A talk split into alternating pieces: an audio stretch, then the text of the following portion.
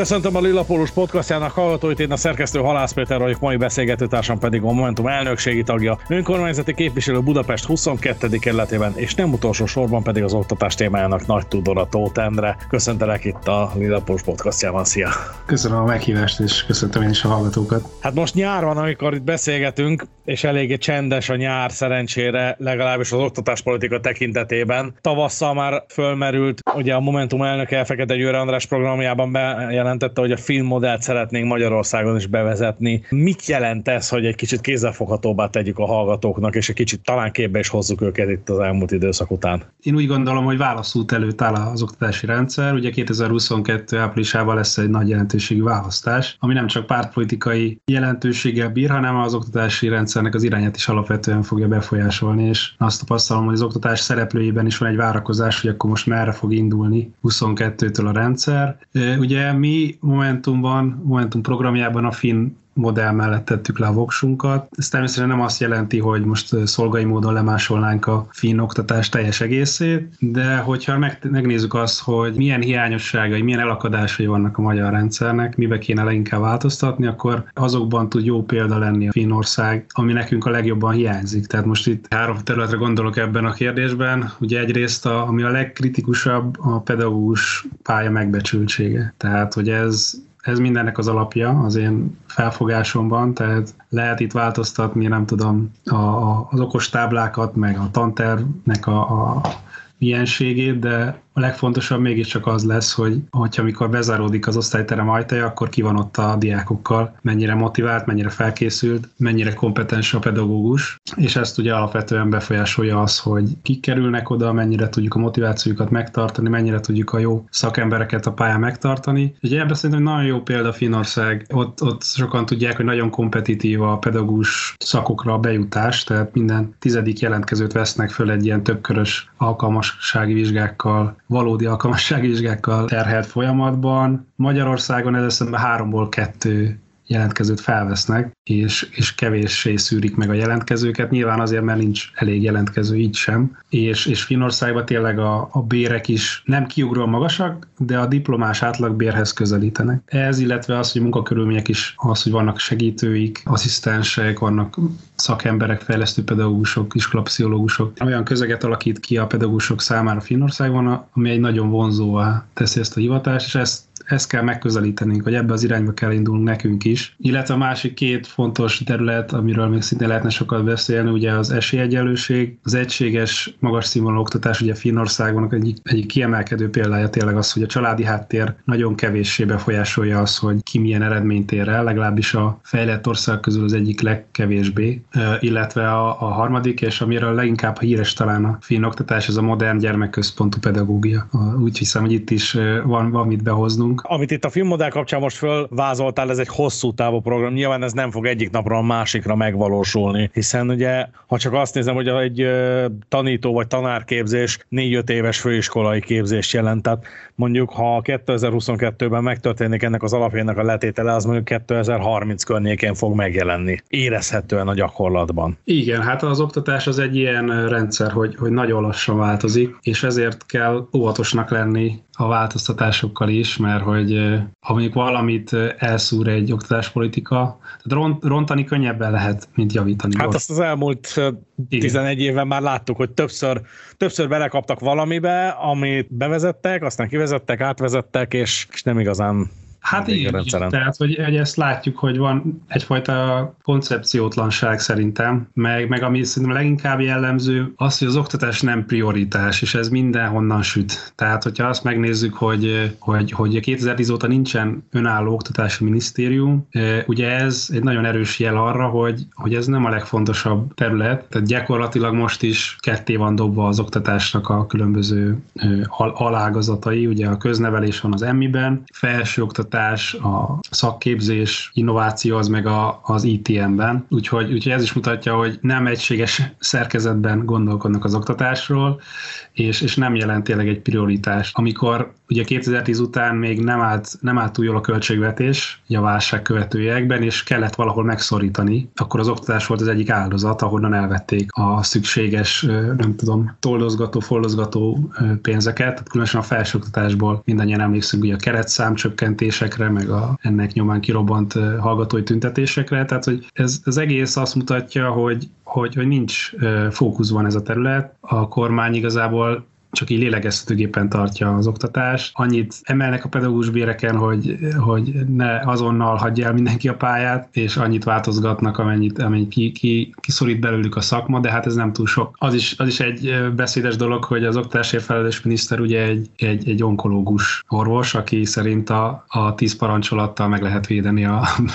az embereket a, a halálos betegségek nem tudom 90%-ától. Minden arra mutat, hogy, hogy, hogy nincs most prioritásban, de én nagyon úgy gondolom, nagyon erős meggyőződésem, hogyha lesz egy kormányváltás, és ebben ugye őszintén reménykedünk és azért dolgozunk, akkor ez meg fog változni. Egy, egy fókusz területté válik az oktatás, a Momentum számára mindenképpen, és mondjuk Fekete Győr András, ugye miniszterelnök jelöltünk számára is egy, egy ilyen fókuszterület, és, és szerintem az ellenzék közvélemény annyira elégedetlen azzal, ahogy bánnak most ezzel a szektorral, hogy nem is tud más csinálni egy új kormány, mint hogy prioritássá teszi, önálló minisztériumot ad területnek, megemeli a elérhető forrásokat, és végrehajtja azokat a változtatásokat, amit nagyon régóta várnak az oktatás szereplői. De sokszor hallottuk már az elmúlt időben is, hogy pedagógus életpálya modellt bevezetnek, mennyire jó lesz ez majd, mennyire kiszámíthatóvá teszi a pedagógus életpályát, és hát sokat beszéltek róla, de igazából nem nagyon látszik az eredménye. Mi lesz az a, vagy mi lehet az az első intézkedés, ami, ami egy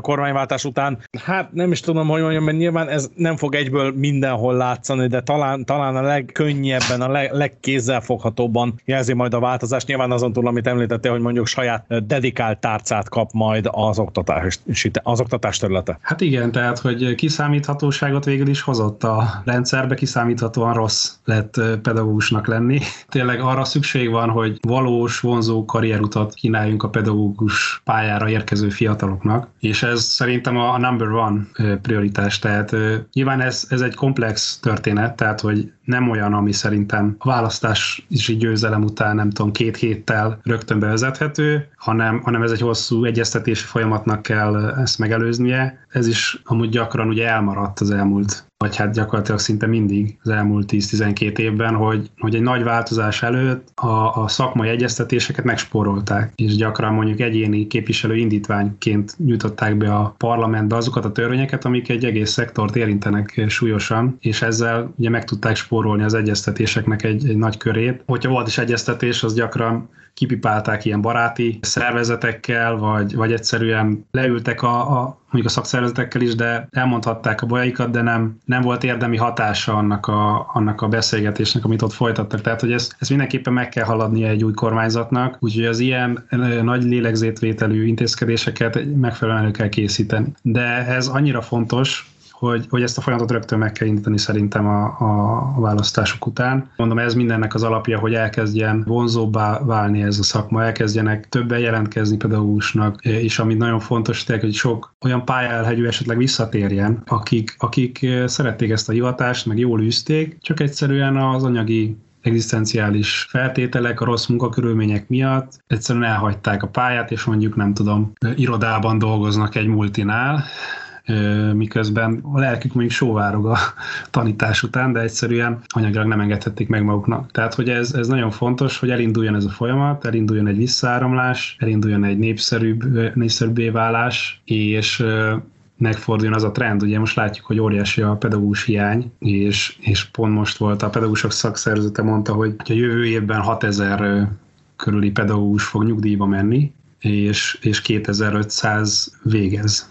Tehát, hogy van egy elég súlyos gap, egy ilyen 3500-as éves, éves gap mondjuk abban, hogy, hogy mennyi az utánpótlás. Úgyhogy ez tényleg egy nagyon fontos dolog, és amúgy szintén kulcs tényező ugye a kezdőfizetéseknek a, a dolga. Tehát, hogy le kell rakni egy egységes életpályát szerintem, a mostani is egységes volt, csak ugye annyira alacsonyak a fizetések, hogy egyszerűen ez nem jelent, nem jelent megfelelő alternatívát, ugye, és amikor elvették a korábban a minimálbérhez volt kötve a, az életpálya modellhez kapcsolódó javadalmazási rendszer, és ezt eltörölték egy-két év után. Tehát ez egy súlyos elárulása volt gyakorlatilag a, a korábbi ígéreteknek, és ezzel gyakorlatilag elvesztette az értékállóságát a pedagógusok fizetése, folyamatosan inflálódik, és, és most már odáig jutottunk, hogy egy, egy kezdő pedagógus a 160 ezer keres mondjuk főiskolai végzettséggel, ami, ami gyakorlatilag mondjuk Budapesten nem elegendő ahhoz, hogy valaki mondjuk albérletben élve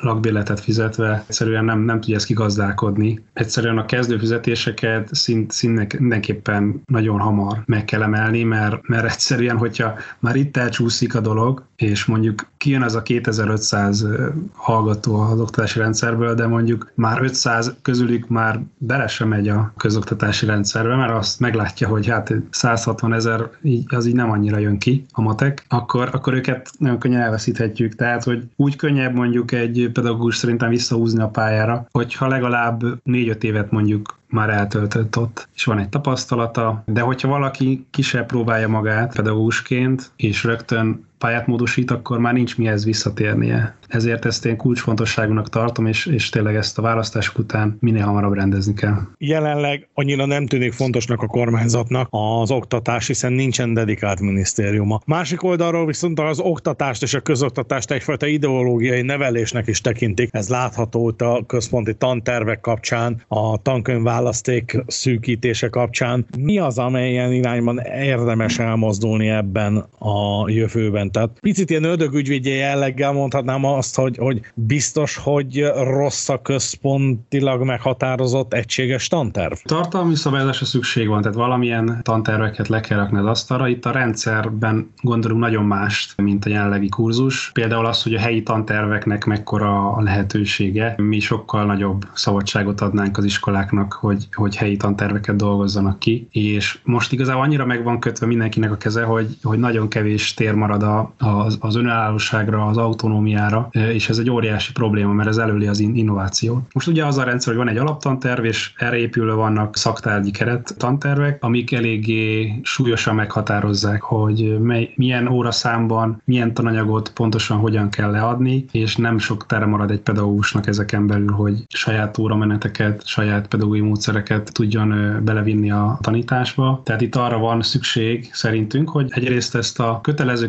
kerettantervi rendszert eltöröljük, tehát hogy a, legyenek ajánlások mondjuk az egyes tantárgyokra, hogy van egy kerettanterv, az nem kötelező, a központ elkészíti, de hogyha egy iskola mondjuk tud jobb helyi, helyi tantervet előállítani, akkor nyugodtan alkalmazza azt, hogy megfelel nyilván a standardeknek. Míg a, a, az alaptanterv helyett egy ilyen magtantervet, úgynevezett magtantervet hoznánk létre, ami gyakorlatilag abban különbözik a nevén kívül, hogy elsősorban kimeneti kompetenciákat, készségeket tartalmaz, tehát hogy mit kell elérni, milyen kimeneti mutatókat kell elérni, milyen készséget kell elsajátítani a diákoknak az iskolarendszerben, és nem a tananyagra fókuszál, nem arra, hogy ezt kell leadni, nem azt, hogy nem a bemeneti oldalra fókuszál, hogy most mit préselünk be a diák fejébe, hanem meg hogy hogyan, hanem, hanem arra, hogy, hogy hogyan jöjjön ki a diák, milyen készségek, milyen kompetenciák azok, amik fontosak mondjuk a 21. században, akik szeretnének innovatívabban oktatni, meg kell adni a lehetőséget, és ez szerintem egy minőségi ugrás fog eredményezni. Ugye a tantervek kapcsán sokszor felmerül az is, hogy amit említettél, és hogy nagyon-nagyon sokszor ugye a, a, a tudást és a lexikális tananyagot azt beletöltik az ember fejébe, a diák fejébe, viszont a közoktatás nem nagyon készít fel az életre igazából. Tehát ha, ha azt nézzük, hogy, hogy gazdálkodni, tehát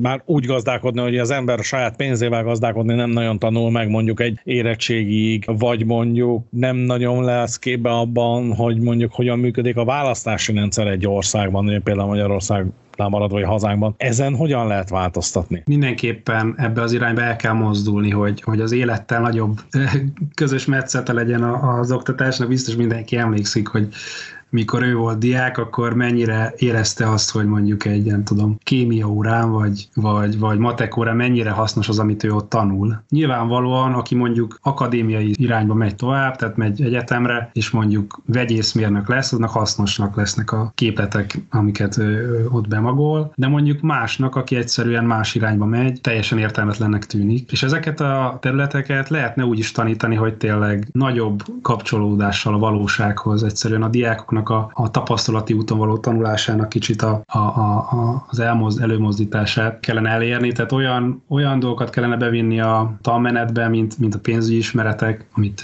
te is említettél, az idegen nyelvtudásra nagyobb hangsúlyt kellene fektetni, és az olyan módszereket kellene például, pedagógiai módszereket kellene jobban előtérbe hozni, mint a csapatmunka, a projekt alapú tanulás, amik, vagy mondjuk az internetes keresésnek a, a felhasználása, a médiatudatosság. Tehát csomó olyan új dolog van, ami nagyon fontos, és, és nem jelenik be ezekbe a, az ilyen szögletesre csiszolt ilyen tantárgyi keretekbe, de valahogy, valahogy bele kell rakni tényleg, mert hogy, hogy azt tapasztalom, hogy enélkül tényleg kicsit óvi, ódivatú dolgokat tanulnak a, a diákok, és azt érzik, hogy az iskola meg a, az élet az két külön világ, és nem érintkeznek egymással. Tehát ez egy rossz, rossz dolog, és, és meg kell találni a kapcsokat, mert hogy, hogyha olyan szemléletbe tanítanánk a diákjainkat, hogy ők azt érzik, hogy mint egy szivacs, ők magukba tudják szívni azt a tudást, ami egy ilyen felfedezés gyakorlatilag, az élet felfedezése az, hogy hogyan tudnak majd, nem tudom, hitelt fölvenni, és akkor mivel jár ez, vagy, vagy hogyan működik mondjuk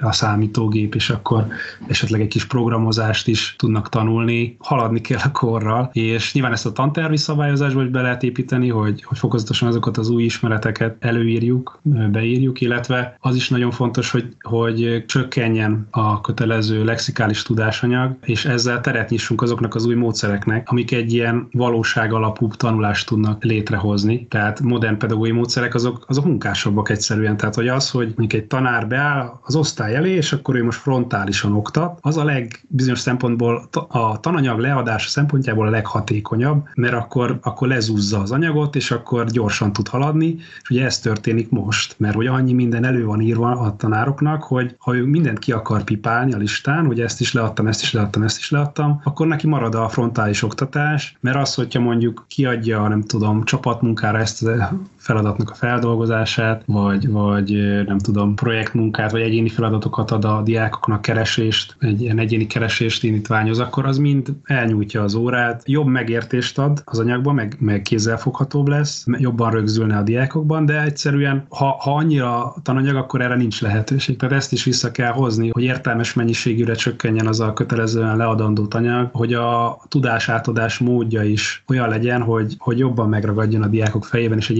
élvezetesebb gyermekközpontú oktatás legyen. Szőrmentén már említettük a felsőoktatás kérdését is. Ugye az elmúlt időszak egyik hangsúlyos témája volt az, hogy gyakorlatilag az állami felsőoktatást kiszervezik alapítványokba, és, és talán el fog menni egy picit ilyen elitképző irányba az egész felsőoktatás. Hogyan képzeli a Momentum 2022-ben és azután a felsőoktatás elitképzés lesz, vagy pedig mindenki számára nyitva áll lehetőségként a felsőoktatási részvétel? Én azt gondolom, hogy, hogy egy jó felsőoktatási rendszer az nem választ a kettő között, hanem, hanem egy olyan, olyan mint egy piramis, és a, az alján ugye egy széles részt, réteg van, a, a mindenki számára elérhető felsőoktatás. De az se jó, hogyha nincsen minőség, tehát hogy, hogy kell, kellenek olyan, olyan intézetek, olyan, olyan szakok, olyan mesterképzés, doktori képzési kis, kis magok, amik abszolút az elitet célozzák meg, és elitképzésre törekednek, tehát én azt gondolom, hogy, hogy nem szabad itt választani, hanem,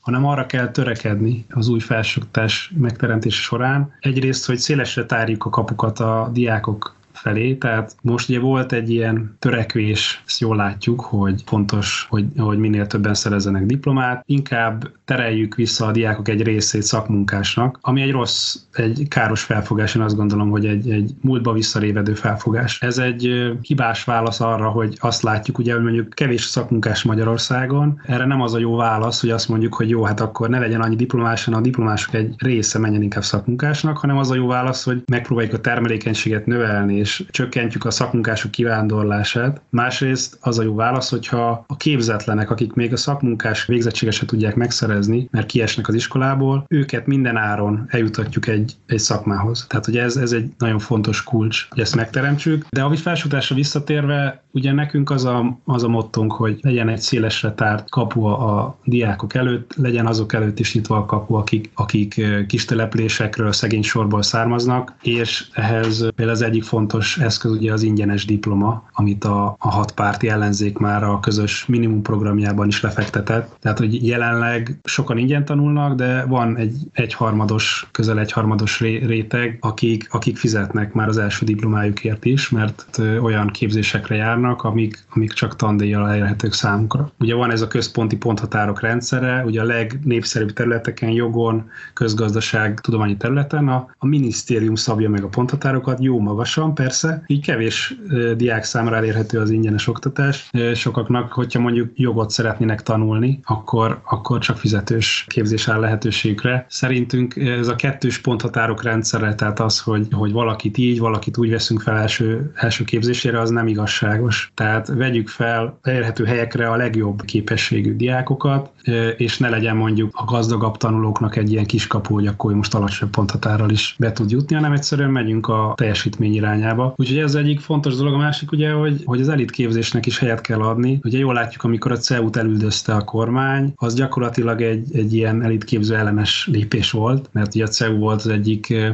kis magja és kis területe a magyar felsőoktatásnak, ami egy nemzetközi szintű, nemzetközileg elismert képzést nyújtott angol nyelven, ugye magyar és külföldi diákoknak. Ezekre szükségünk van, és nem csak külföldi intézményeken, hanem a magyar intézményeken is meg kell teremteni azokat a legjobb intézeteket, legjobb tanszékeket, legjobb szakokat, amik nemzetközileg jegyzett minőségi képzést nyújtanak. Ugye mondjuk az orvosképzés például azért jelleg is elég jó minőségű Magyarországon, ugye nem sok külföldi hallgatót fogad, mondjuk a Semmelweis Egyetem. Ezeknek meg kell erősödniük, és minél több területen, minden, minden felsőoktatási területen kell egy, egy ilyen úgynevezett nem tudom, elitképzőt vagy, vagy elit szakokat is létrehozni, ahol tényleg a, a leginkább akadémiai érdeklődésű, akár tudományos pályára készülő diákok is megtalálják a számításokat. Sokszor úgy gondolkodunk az oktatásról, hogy ez egy folyamat, ami valahol elkezdődik kisgyermekkorban, ugye, hogyha az óvodát is ide veszünk, akkor 3-4 éves korban, és tart mondjuk az ember 25-30 éves koráig, amíg ugye diplomát esetleg ugye valamilyen magasabb minősítést szerez. Viszont ugye nagyon sok helyen előkerül az élethosszig tartó tanulásnak a kérdése is, a felnőtt képzés is, és itt a felnőtt képzés alatt nem feltétlenül csak arra gondolok, hogy mondjuk akár esti gimnázium, hanem a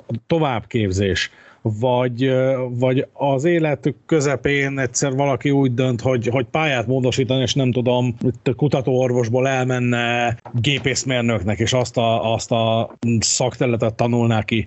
És hát azért Magyarországon elnézve ezt a helyzetet, ez nem könnyű. 35-40-50 évesen elmenni tanulni, egyrészt ugye nagyon sok pénzbe kerül, és nagyon sok időbe. Ezzel lehet-e változtatni? Vagy mekkora szerepe lehet ennek a jövőben? Hát ugye ez egyre felértékelődik, ez teljesen egyértelmű, hogyha nézzük az ilyen globális tendenciákat. Tehát, hogyha azt tekintjük, hogy mennyire alakulnak át a szakmák, akkor mennyire, mennyire alakul az át, hogy melyik szakmára mekkora az igény, akkor azt látjuk, hogy elképesztően gyors, minden korábbinál gyorsabb az átalakulás. Ugye itt van ez a robotizáció nevű folyamat, egyre több feladatkört vesznek át gépek. Míg korábban egy gyárban rengeteg fizikai munkásra volt szükség, és nagyon sok fizikai erőre, egyre több mindent a fizikai feladatok közül, jól programozható, monotonabb feladatok közül egyre több mindent vesznek át gépek. Hát régen minden hév megállóban ott volt egy pénztár, és akkor lehetett venni a pénztáros hölgytől, a pénztáros úrtól egy jegyet, most már automaták vannak a helyükön, és, és az ember így látja a saját szemével tíz évvel ezelőtt hogyan volt, és hogy, hogy merre tart a világ. Önműködő kasszák vannak már a, a boltokban, és, és, és látod azokat a munkásokat, akiknek tudod, hogy veszélyeztet van a, a hivatása. Tehát, hogy sokszor eszembe jutott ez, mikor egy kasszaszalagnál álltam, és akkor néztem, hogy húzogatja le a vonalkódokat az eladó, akkor, hogy ő, ő nem biztos, hogy tíz évig tudná még ezt csinálni, ezt a feladatot, hogyha akarná, mert egyszerűen lehet lehet, hogy akkor már csak önműködő kasszák lesznek, és mindenki majd saját maga csinálja ezt, amit, amit ő csinált. Szóval jönnek a robotok, és elveszik a munkát gyakorlatilag. Úgyhogy, úgyhogy erre fel kell készülnünk, hogy ilyen gyors az átalakulás, és aki mondjuk pénztárosként elveszti a hivatását, neki valahogy, valahogy új munkát kell találnia, és ugye ez hogy lehetséges, hogyha átképzi magát valamelyik másik szakmára. Tehát ami, ami a kulcs, több, több dolog is. Egyrészt az, hogy, hogy most a, akik most kijönnek a közoktatásból, vagy a felsőoktatásból. Őket úgy kell képezni, hogy tudjanak saját maguk is tanulni. Tehát a tanulás tanulása nagyon fontos. Tehát, hogy ők eljusson, minden, minden, minden magyar fiatal eljusson arra a szintre, hogy értő módon tud olvasni, hogy tudja azt, hogy hogyan tud elsajátítani új ismereteket, van türelme ahhoz, hogy, hogy leüljön egy könyvhöz, és tudja kezelni mondjuk az internetet, utána tud nézni dolgoknak, forrás kritikája van. Tehát ilyenek, ilyenek muszáj egyszerűen, mert hogy, hogy, hogy ez nem alakul ki, ezek a fiatalok nem fognak később tudni helytállni, amikor egyszerűen az ő saját hivatásuk átalakul, vagy egyszerűen nem lesz igény arra a hivatásra, amit ők üztek sokáig. Képesek legyenek tovább képezni majd maguknak, és meg legyen bennük az igény, meg a, a lehetőség, a képezhetőség, hogy egyszerűen nem maradjanak később munkanélkül, hogyha mondjuk 20 év múlva az automatizáció felfalta az ő, ő szakterületüket. A másik nagyon fontos dolog, hogy nyilván aki már felnőtt és beleesik egy ilyen helyzetbe, hogy, hogy szűkül az ő szakmája, vagy, vagy nem lesz igény a foglalkozására, vagy a saját foglalkozása alakul annyira át, hogy mondjuk teljesen más szoftvereket használnak, vagy korábban még nem tudom, kézzel rajzolták a, a terveket a házaknál, most meg már mindent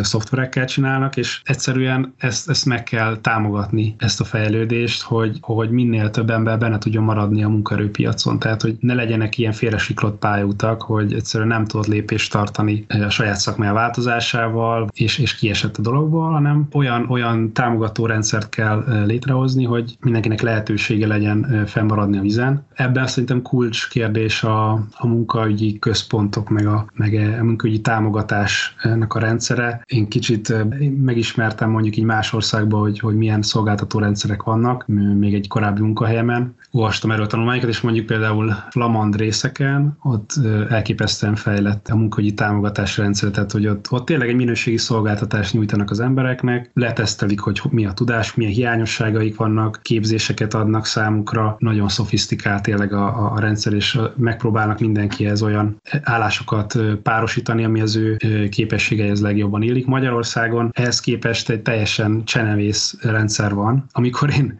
a saját emlékeim szerint ez egy, ez egy bürokratikus hivatal Magyarországon, ahol bemegy az ember, és akkor ott pecséteket nyomogatnak, meg ilyen kis boxokban ülnek, és mogorván néznek ránk, hogy mi az, hogy még ilyeneket is szeretnénk. Egy ilyen szolgáltató szemléletre kell átalakítani ezeket a, munkaügyi központokat, és tényleg egy, egy dinamikus és modern szemléletre ezt meg kell újítani. Illetve az államnak nagyon komoly támogatásokat kellene nyújtani a cégeknek, akik saját dolgozóikat mondjuk képzik, vagy közvetlenül a dolgozóknak is akár, akik saját szakálukra beneveznek egy-egy ilyen képzésre. Tehát, hogy, hogyha meg akarjuk érez, őrizni azt, hogy a magyar munkavállalók termelékenyek, hogy ők, ők be tudnak kapcsolni a nemzetközi vérkeringésbe, hogy ők minőségi tudással rendelkeznek, akkor ezt, ezt muszáj egy ilyen prioritásként szintén ezt kezelnünk. Az is ugye érdekes, hogy kormánynak ez olcsó munkaerő az egyik ilyen, ilyen piaci megoldása, vagy, vagy erre építik a stratégiájukat, hogy idehozzák a tikat, és akkor megjön a BMW, meg a, az Audi, meg a Mercedes, letelepszik egy-egy magyar városban, és akkor ők, ők csinálják a, a munkahelyeket nekünk, és a legversenyképesebb skillünk vagy dolgunk az, hogy viszonylag olcsó magyar fizetés. Tehát, hogy ebből el kell fokozatosan abba az irányba haladnunk, hogy már a, a képzettség, vagy megfelelő mennyiségű és minőségű magyar munkaerő legyen a kulcs. Tehát, hogy a Made in Hungary helyett az Invented in Hungary felé menjünk el, ugye ezt is Fekete Győr András szokta emlegetni, és ez tényleg nagyon fontos, hogy minél magasabb hozzáadott értékű feladatokat lássanak el a magyar munkavállalók, minél inkább tényleg a, a szolgáltatási lánc csúcsa felé, meg a termék előállítási lánc csúcsa felé haladjunk, és, és egyszerűen nagyobb szellemi hozzáadott értéket rakjunk bele, ami nyilván magasabb bérekhez fog vezetni, és a, a magyar gazdaságnak a nagyobb önállóságához is, mert, mert hogyha tényleg az olcsó munkaerőre alapozunk, akkor nagyon sebezhetővé is válunk, mert, mert máshol még olcsóbb. Tehát, hogy és könnyen arrébb lehet vinni a, a gyárakat, illetve szintén ami nagy fenyegetettség, a technológia változása, az automatizálás, tehát hogy, hogyha mondjuk jönnek az olyan gyárak, ahol már alig kell, vagy egyáltalán nem kell emberi munkaerő, akkor fokozatosan elveszítik azok a magyar munkások a munkahelyüket, akik korábban itt dolgoztak, illetve hogyha mondjuk jön egy olyan változás, mint az autó, autózásból, ugye az elektromos meghajtásnak a térnyerése, az is gyakorlatilag a korábban az emberi munkaigényesebb ilyen benzines vagy dízeles motoroknak a előítása helyett, hogy az akkumulátorgyárakban sokkal kevesebb emberi tevékenység kell, és az ilyen technológiai váltások is felkészületlen érhetnek, hogyha ennyire egysikú a, a stratégiánk. Úgyhogy mindenképpen el kell mozdulni ebbe a magasabb hozzáadott érték irányba, és akkor, akkor a magyar gazdaság erős lesz. Picit beszéljünk itt a saját személyes munkádról is. Ugye önkormányzati képviselőként dolgozó Budapest 22. kerületében. Milyen egy momentumos önkormányzati képviselő élete ilyen tekintetben? Milyen a munkád? Mi az, hát, amire a legbüszkébb lehetsz? Hát ugye nekünk nagyon izgalmas a helyzetünk, mert hogyha ránézzük, hogy mi volt 2019-ben, ugye volt egy önkormányzati választás, és egy ilyen felemás helyzet született itt Budafok tétényben, ugye a, a Fideszes polgármester az nagyon szűken tudott nyerni, egy százalékkal sajnos legyőzte Halsi Gábort, a Momentum közös ellenzéki jelöltjét, de viszont a, a testületben ellenzéki többség lett, tehát hogy egy masszív 11-6-os többség lett. Csak hát ugye nem minden ellenzéki volt elég kitartó és, és elveihez hű, és sajnos a, a polgármester ugye átsábított három korábban ellenzék támogatásával képviselőtestületbe jutott képviselőt is magához, ugye két szocialistát és egy civilt, és ők most, most a Fidesz oldalán vannak, tehát gyakorlatilag egy teljes ellenzéki szerepbe kerültünk, és ennek megfelelően egy ilyen ellenzéki politikát tudunk vinni. Én azért talán ezt nagyon nehéznek, mert hogy én egyéni képviselő is vagyok, tehát van egy körzetem, van pár ezer lakos, aki, akiért én felelek, hogy, hogy az ő lakókörnyezetük rendben legyen, hogy, hogy történjen történjenek fejlesztések azokban az utcákban, de egyszerűen, mivel a vezetés Fidesz, Fideszes vagy Fidesz közeli, e, és, és meglehetősen utálnak engem, mint ellenzéki, aki elég aktív, és e, nem, nem, nem vagyok szégyelős, hogyha elő kell tárni a a korrupciós ügyeiket, vagy a, vagy a hibáikat. Ezért ne, nehezemre esik az, hogy egyszer legyek egyéni képviselő, egyszerre hozzak fejlesztéseket, de hogy nem, nem partner a, egyszerűen az önkormányzat vezetése ebben. Hogy egyéni képviselőként nagyon nehéz egy ellenzéki képviselőnek, mert óhatatlanul megpróbálják őt háttérbe szorítani, és például Budafokon azt csinálja a vezetés, hogy ilyen háttér képviselőket alkalmaz, tehát akik korábban kikaptak 19-ben, azokat továbbra is ott kvázi életben tartja, és kiszórat ilyen hírleveleket velük a körzetekben, tehát nem ők a képviselők, nem hozzájuk kellene fordulni, ennek ellenére mégis velük akarja eljátszatni a, a sót, és egyszerűen ez számomra elég felháborító, mert gyakorlatilag a képviseleti demokrácia, meg a, meg a választói akarat megcsúfolás ez egész. Tehát, hogy, hogy a választók engem bíztak meg azzal, hogy az ott körzetet képviseljem, mégis a korábbi ellenfelemet szórja ki az önkormányzat, hogy sokszor ügyekbe is őt vonják be helyettem. Tehát egyszerűen az ellenzéki képviselőket próbálják partvonalra szorítani, és ami marad nekünk, az az, hogy, hogy egyrészt egy ilyen watchdog szerepben, egy ilyen őrkutya szerepben próbáljuk a, a korrupciós ügyeket, a, a rossz közpénzfelhasználást, a, a, szakmai hibákat felügyelni és helyre tenni. És, és ilyenekben azért vannak sikereink. Például volt egy nagy botrány, amit a Partizán robbantott ki, ugye családsegítő szolgálatban Budafokon nagyon súlyos ilyen visszaélések történtek, és akkor a korábbi alkalmazottak álltak kamerák elé így elsötített arccal, hogy hogy mik, mik, mik zajlanak, és meglopják a rászorulókat, ami az egyik legvisszataszítóbb dolog szerintem, hogyha valaki a rászorulóktól lop. És, és ezt gyakorlatilag mi tudtuk feltárni. Én kezdeményeztem egy ilyen vizsgálóbizottság felállítását, és a képviselőtársam, akit engem kiraktak ebből a bizottságból, azt, azt felállították, meglepő módon, tehát hogy legyen vizsgálóbizottság, de engem kiraktak belőle, mint bajkeverőt, de szerencsére a Momentumos képviselőtársamat, a Kerekes Gábort őt benne hagyták, és ő nagyon jó munkát tudott végezni. Ebben is felgöngyölítette a szálakat, és most már bírósági szakaszban van az ügy. Tehát, hogy gyakorlatilag annak köszönhetően, hogy mi ott voltunk, és hogy kezdeményezve lett ez a vizsgálóbizottság, és hogy, hogy lett benne momentumos tag is, elértük azt, hogy legyen következménye ennek a dolognak, amit próbáltak nagyon nagy erőkkel elsikálni. Tehát, hogy, hogyha nem, nem vagyunk ott, akkor akkor, akkor, akkor ez nem történik meg. És van, vannak még ilyen ügyek, de bizonyos szempontból építő tehát hogy, hogy építő dolgokat is tudtunk csinálni. Nem csak ilyen őrzőkutya szerep van, hanem tudunk pozitív javaslatokat is letenni az asztalra, és ennek egy jelentős részét ugyan elutasítják, de van egy, vannak, vannak olyan esetek, nem tudjuk pontosan, hogy, hogy mitől függ, de hogy vannak olyan esetek, amikor befogadják a javaslatainkat, és nekem is ö, sikerült már bizonyos javaslataimat átvinni. Például a, a bérlakás szektornak a szabályozása tekintetében egy új lakásrendeletet fogadott el a, az önkormányzat, új lakáskoncepciót, és itt nagyon sok konkrét javaslatot tettem,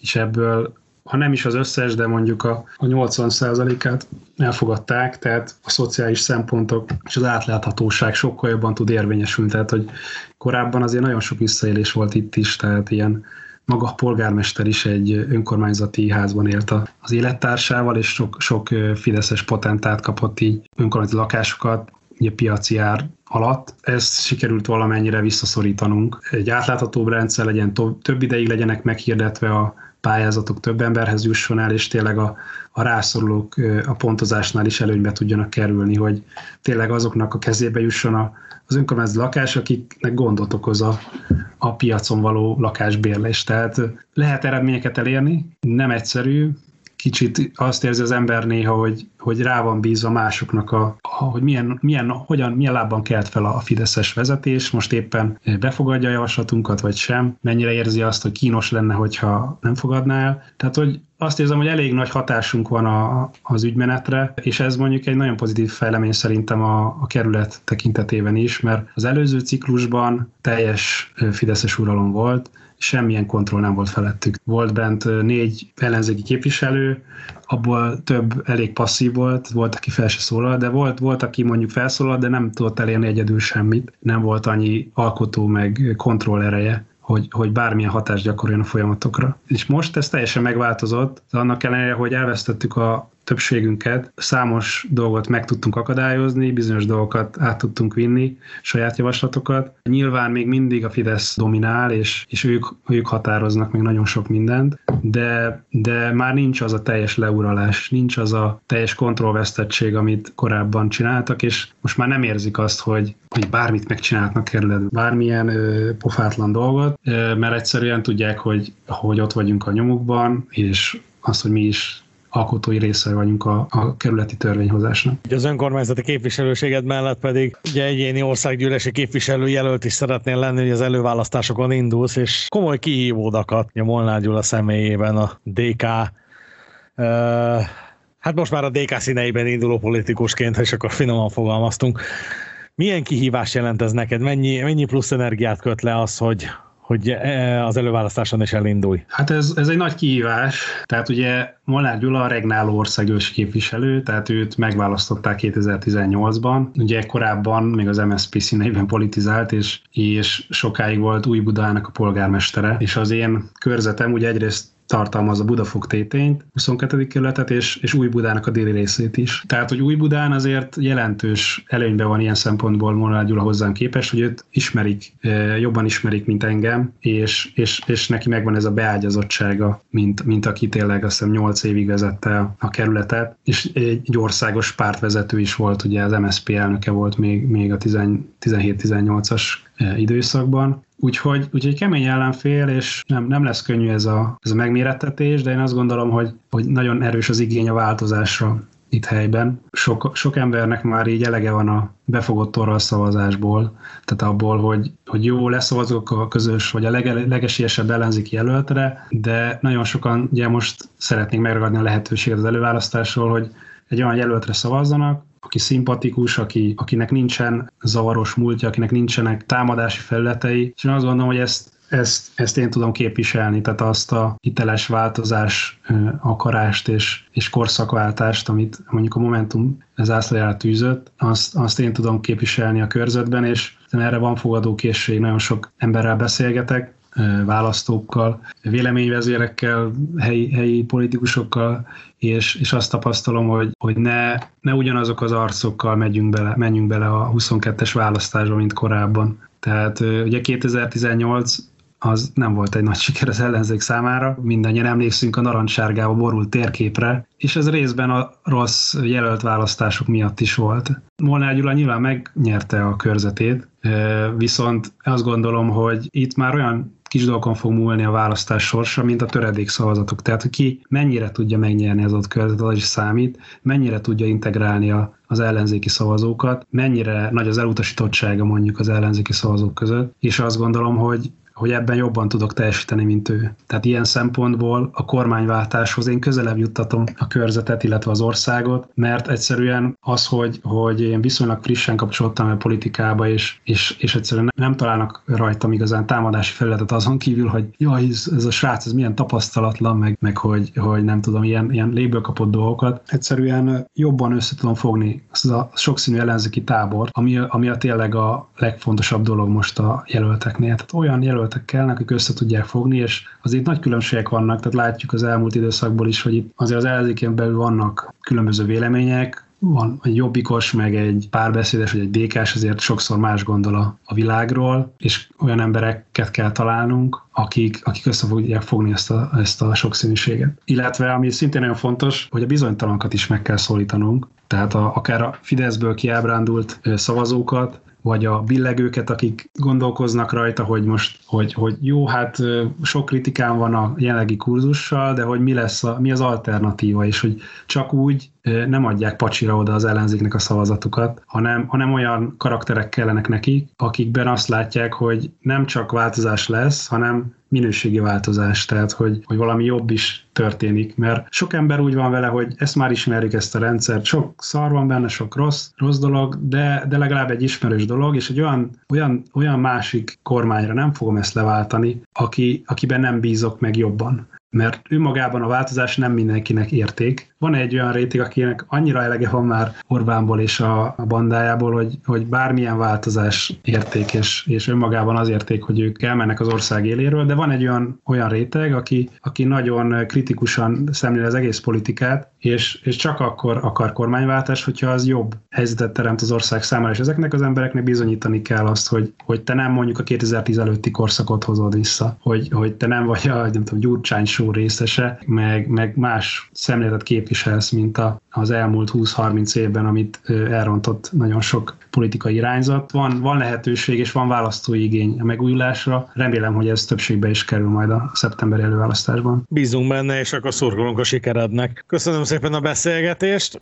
Kedves hallgatók Tóth Endrével, a Momentum oktatási szakpolitikusával, elnökségi tagjával, Budafok Tétény önkormányzati képviselőjével és országgyűlési képviselőjelölt jelöltjével beszélgettünk a Lila Pólus podcastjában. Köszönöm szépen a figyelmet, a szerkesztőt Halász Pétert hallottátok. Jövünk legközelebb egy újabb podcasttal.